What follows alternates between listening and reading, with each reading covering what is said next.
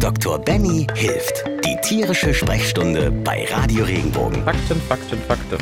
Fakten, Fakten, Fakten. Benny, ich habe ein paar Zahlen rausgesucht. Mit Heimtieren und deren Bedürfnissen werden knapp 11 Milliarden Euro Umsatz pro Jahr in Deutschland gemacht. Das sind neun Nullen. Das ist eine Wahnsinnszahl.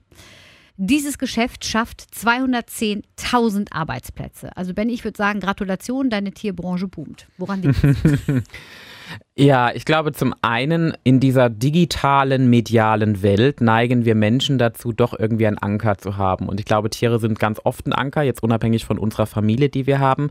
Tiere geben einmal eine gewisse Art von sozialen Kontakt, den wir so nicht unbedingt mit, immer mit unserer Umwelt haben. Die warten zu Hause. Wir haben alle von uns, auch noch der größte Workaholic hat ein, ein Fürsorglichkeitsbedürfnis. Auch ich habe das. Und wenn dann zu Hause jemand auf einen wartet, ist das was sehr, sehr Wertvolles. Und ich glaube halt auch, ich meine, wir sind heutzutage, und das möchte ich auch so ein bisschen ankreiden, wir sind in dieser leichten Wegwerfgesellschaft. So ist es leider auch mit unseren sozialen Kontakten, Beziehungen, Partnern und Co. Und man neigt ja sehr schnell gerne dazu, auch austauschbar zu sein. Und dann ist natürlich sowas, was nicht austauschbar ist. Und ich glaube, dass es auch nichts Ehrlicheres auf dieser Welt gibt wie ein Tier, was einem unendliche Liebe und Vertrauen schenkt und einem wirklich sagt, was es denkt, extrem wertvoll. Das ist so das eine. Und ich meine, Studien haben gezeigt, dass wenn Menschen, also sowohl im jungen Alter, also auch wenn sie damit aufwachsen, dass sie ein besseres Verständnis für Lebewesen haben, wie sie damit umgehen, wie sie ihr Leben an sich führen, strukturierter, weil ein Tier ein, ein Alltagsstruktur vorgibt. Es möchte gefüttert werden, das möchte Gassi gehen, es muss regelmäßig regelmäßig sauber gemacht werden. Also auch die Lebensaktivität und dadurch auch eine Lebenszufriedenheit. Wir alle sind Gewohnheitstiere und wenn wir ständig vagabundieren würden, ohne eine gewisse Form der festen Struktur zu haben, dann würden wir wahnsinnig werden. Das ist ganz normal. Und gleichermaßen auch haben Studien gezeigt, je älter man wird, umso mehr zieht man sich ja eigentlich zurück, weil man doch nicht mehr so kann, man hat seine Altersprobleme und dann hält ein Hund oder eine Katze einen schon auf Trab. Auch da kommt der Alltag wieder zustande, die geistige Aktivität, sich mit dem Tier zu beschäftigen oder halt auch wirklich doch sich darüber zu erkundigen, was kann ich denn noch Gutes tun für meinen Hund oder meine Katze. Und das sind Dinge, die Lebenszufriedenheit ist einfach massivst höher wie wenn ich ohne Tier bin. Es gibt natürlich, klar, es gibt Leute, die sagen, ich kann mit einem Tier nichts anfangen, aber das ist auch sehr unterschiedlich, da habe ich auch Respekt vor. Also ich persönlich könnte nicht ohne Tier.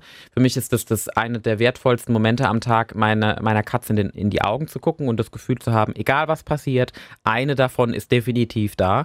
Und ich liebe auch diese Momente, die man hat, die man so gemeinsam sich zurückziehen kann. Morgens sich auf, ins Bett noch zu legen, vielleicht ein Buch zu lesen und die Katze liegt neben einem, sie schnurrt und sie sucht die Nähe und man krault und man hat so einen Moment des Rückzugs, des Innehaltens. Wir sind eine unheimlich schnelle Gesellschaft heutzutage. Wir müssen ständig über WhatsApp erreichbar sein, über Facebook, so sehr sehr ich das auch gerne liebe und mache. Aber auch ich liebe meine ruhigen Momente, wo ich nicht greifbar bin. Und da ist ein Haustier, ein Hund oder eine Katze, ein Anker und ein Ruhepol. Und das wertschätze ich sehr. Und ich glaube, dass auch das das ist, was unsere Gesellschaft will und braucht und immer suchen wird. Ein Plädoyer für deinen Beruf. Ja? Ich habe noch eine Zahl. Interessant ist nämlich auch, dass es immer weniger registrierte Rassehunde gibt. Immer mehr Leute schaffen sich Mischlingshunde an, Benny. Rund ein Drittel der Hunde und Katzen stammen aus dem Tierschutz, also zum Beispiel jetzt aus Tierheimen. Kannst du diesen Trend in deiner Praxis bestätigen? Woher kommt der? Also ich sehe auch zunehmend mehr Mischlingshunde. Ich sehe aber auch trotzdem sehr viele Rassehunde. Das hat aber vielleicht auch damit zu tun, dass natürlich, je nachdem, in meinem Spezialgebiet gibt es natürlich sehr viele Rassehunde, die auch belastet sind.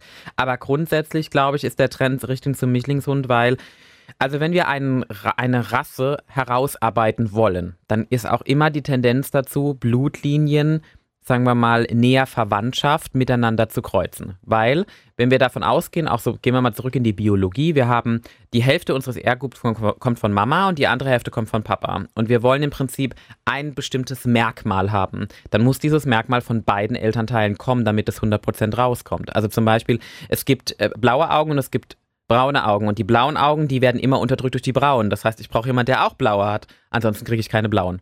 So, und wenn ich das auf die Hunde übertrage, kann es natürlich sein, dass ich manchmal nähere Blutlinien miteinander kreuze. Das Problem ist nur, und das wissen wir aus der Biologie, wir nennen das Homozygotie, was heißt auf Deutsch, je mehr Gleichheit ich sozusagen in den Genomen oder in den Genmaterialien von beiden Elternteilen habe, umso wahrscheinlicher ist auch, dass Krankheiten auftreten, die vorher nie da waren, weil sie ansonsten unterdrückt werden würden oder keine Relevanz spielen.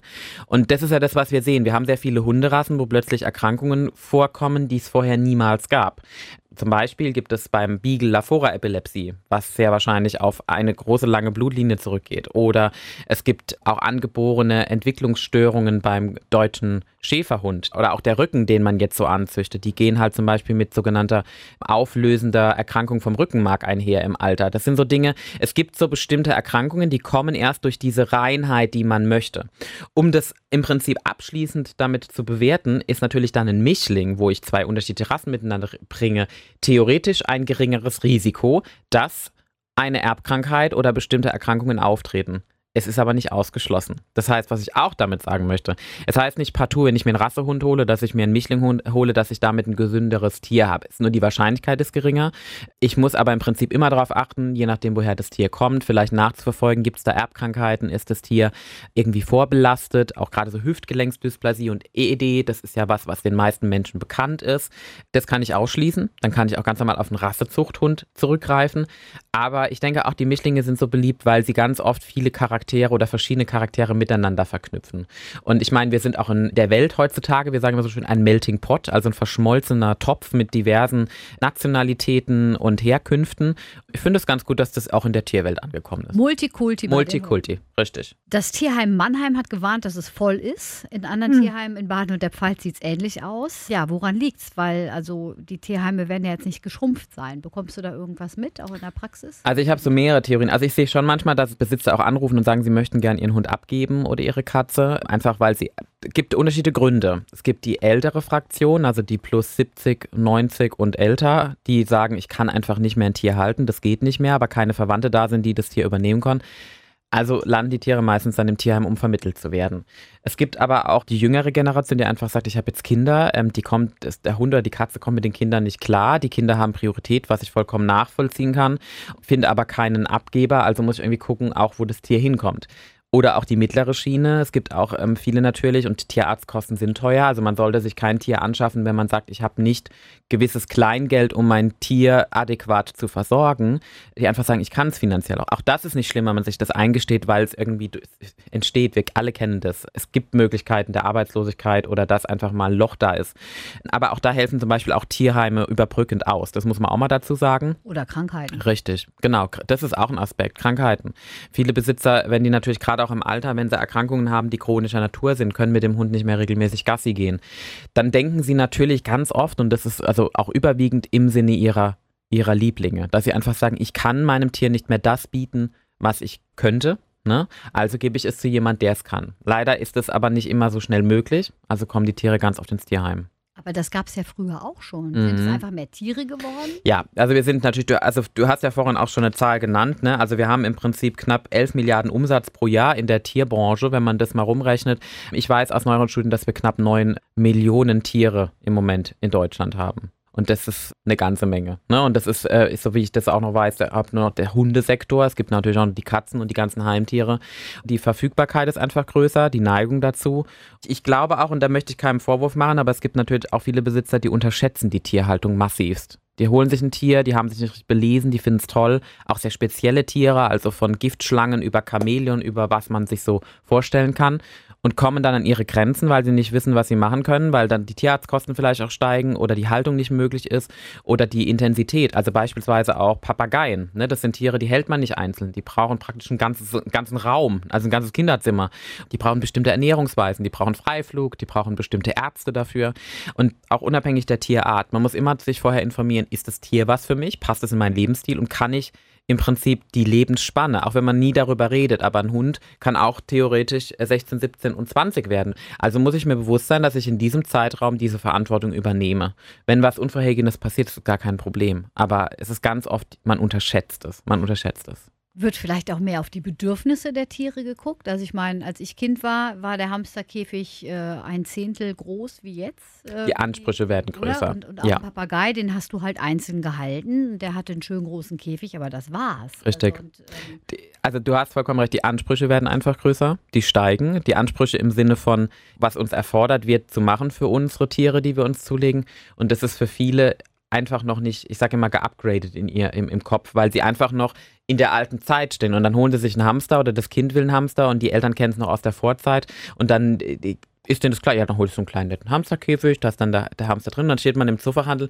Ja, nee, also heutzutage haben wir schon Aquarien, so mit drei Metern Höhe und Tiefe, dementsprechend auch mit mehreren Schichten und das müssen sie auch so machen, weil das ist wichtig und das ist auch gut so, aber das ist auch was, was oft dazu führt, dass dann vielleicht doch die Leute sich das Tier holen und ähm, dann unterschätzen, was da dahinter steht. Du hast schon gesagt, auch ähm, andere Tiere als jetzt Hund, Katze, Maus. Ich meine, in so einem Tierheim landen ja auch mal Reptilien. Nimmt das auch zu, weil Ja. Leute das wahrscheinlich Das ist wirklich ein Punkt, den du ansprichst. Also das ist, glaube ich, auch was, was die Tierheime definitiv sagen, dass sie einfach diese Zunahme auch an exotischen Tieren, nicht nur Reptilien, sondern da kommen wir auch zu Erdmännchen und Papageien und Vogelspinnen und all solchen Geschichten.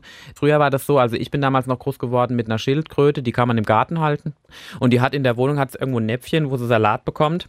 Am besten dann halt noch den, den Blattsalat, den man halt so hat und die kriegt ihr Wässerchen. Das ist aber, wie man jetzt mittlerweile weiß, gar keine artgerechte Haltung mehr. Ne? Das heißt, was man schaffen muss, ist, man braucht einen Raum, wo UV-Bestrahlung ist. Die brauchen bestimmte Vitamine, die dürfen nicht nur Blattsalat fressen, die brauchen theoretisch eine Überwinterung. Früher hat man immer gesagt, eine Überwinterung für Schildkröten wird überbewertet. Das ist auch was, was man bedenken muss. Wir sind halt immer mehr von, das Tier ist ein, ein Stück weit ein Hobby, ein Modetier, immer mehr dazu gewandert, dass es jetzt ein Familienmitglied ist, ein, ein Lebewesen mit eigenen Rechten und Tierschutzaspekten und die muss man jetzt erfüllen. Ob man sie erfüllt, das bleibt natürlich jedem selbst überlassen, aber meistens erkennt man dann, dass man an seine Grenzen kommt und dass die Tiere dann irgendwelche Krankheiten entwickeln. Und Reptilien sind verdammt anfällig. Jetzt hast du gerade gesagt, Erdmännchen, die kenne ich nur aus dem Zoo. Gibt es Mhm. denn irgendein neues Haustier, was du beobachtest, wo du denkst, das ist jetzt in zu haben? Gibt es irgendwas Neues? Ja, also E- Erdmännchen sind natürlich total fesch, genauso wie Pyrenäenhunde. Hallo, die gehören in Zoo. Ja, aber das ist ja eine total- ganze Kolonie. genau. Die kannst du doch nicht. Doch, viele haben das. Und ich habe sogar, ich habe einige Besitzer, die machen das sehr vorbildlich. Die haben so ein richtiges Freigehege mit allem, was dazugehört. Das sind halt keine Kuscheltiere. Oder auch so ähm, Savannenfüchse, also Füchse, die man im, im Prinzip ähm, nur in der Wildnis sehen würde. Ganz oft ist es tatsächlich so, dass die die auch aus dem Zoo kaufen, also abkaufen, weil sie einfach zu viele davon haben.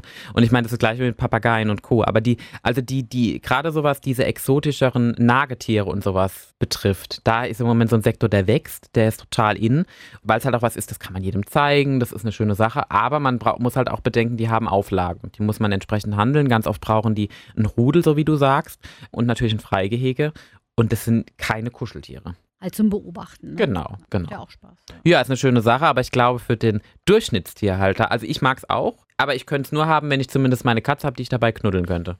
Wenn dir der Podcast gefallen hat, bewerte ihn bitte auf iTunes und schreib vielleicht einen Kommentar. Das hilft uns sichtbarer zu sein und den Podcast bekannter zu machen. Dankeschön.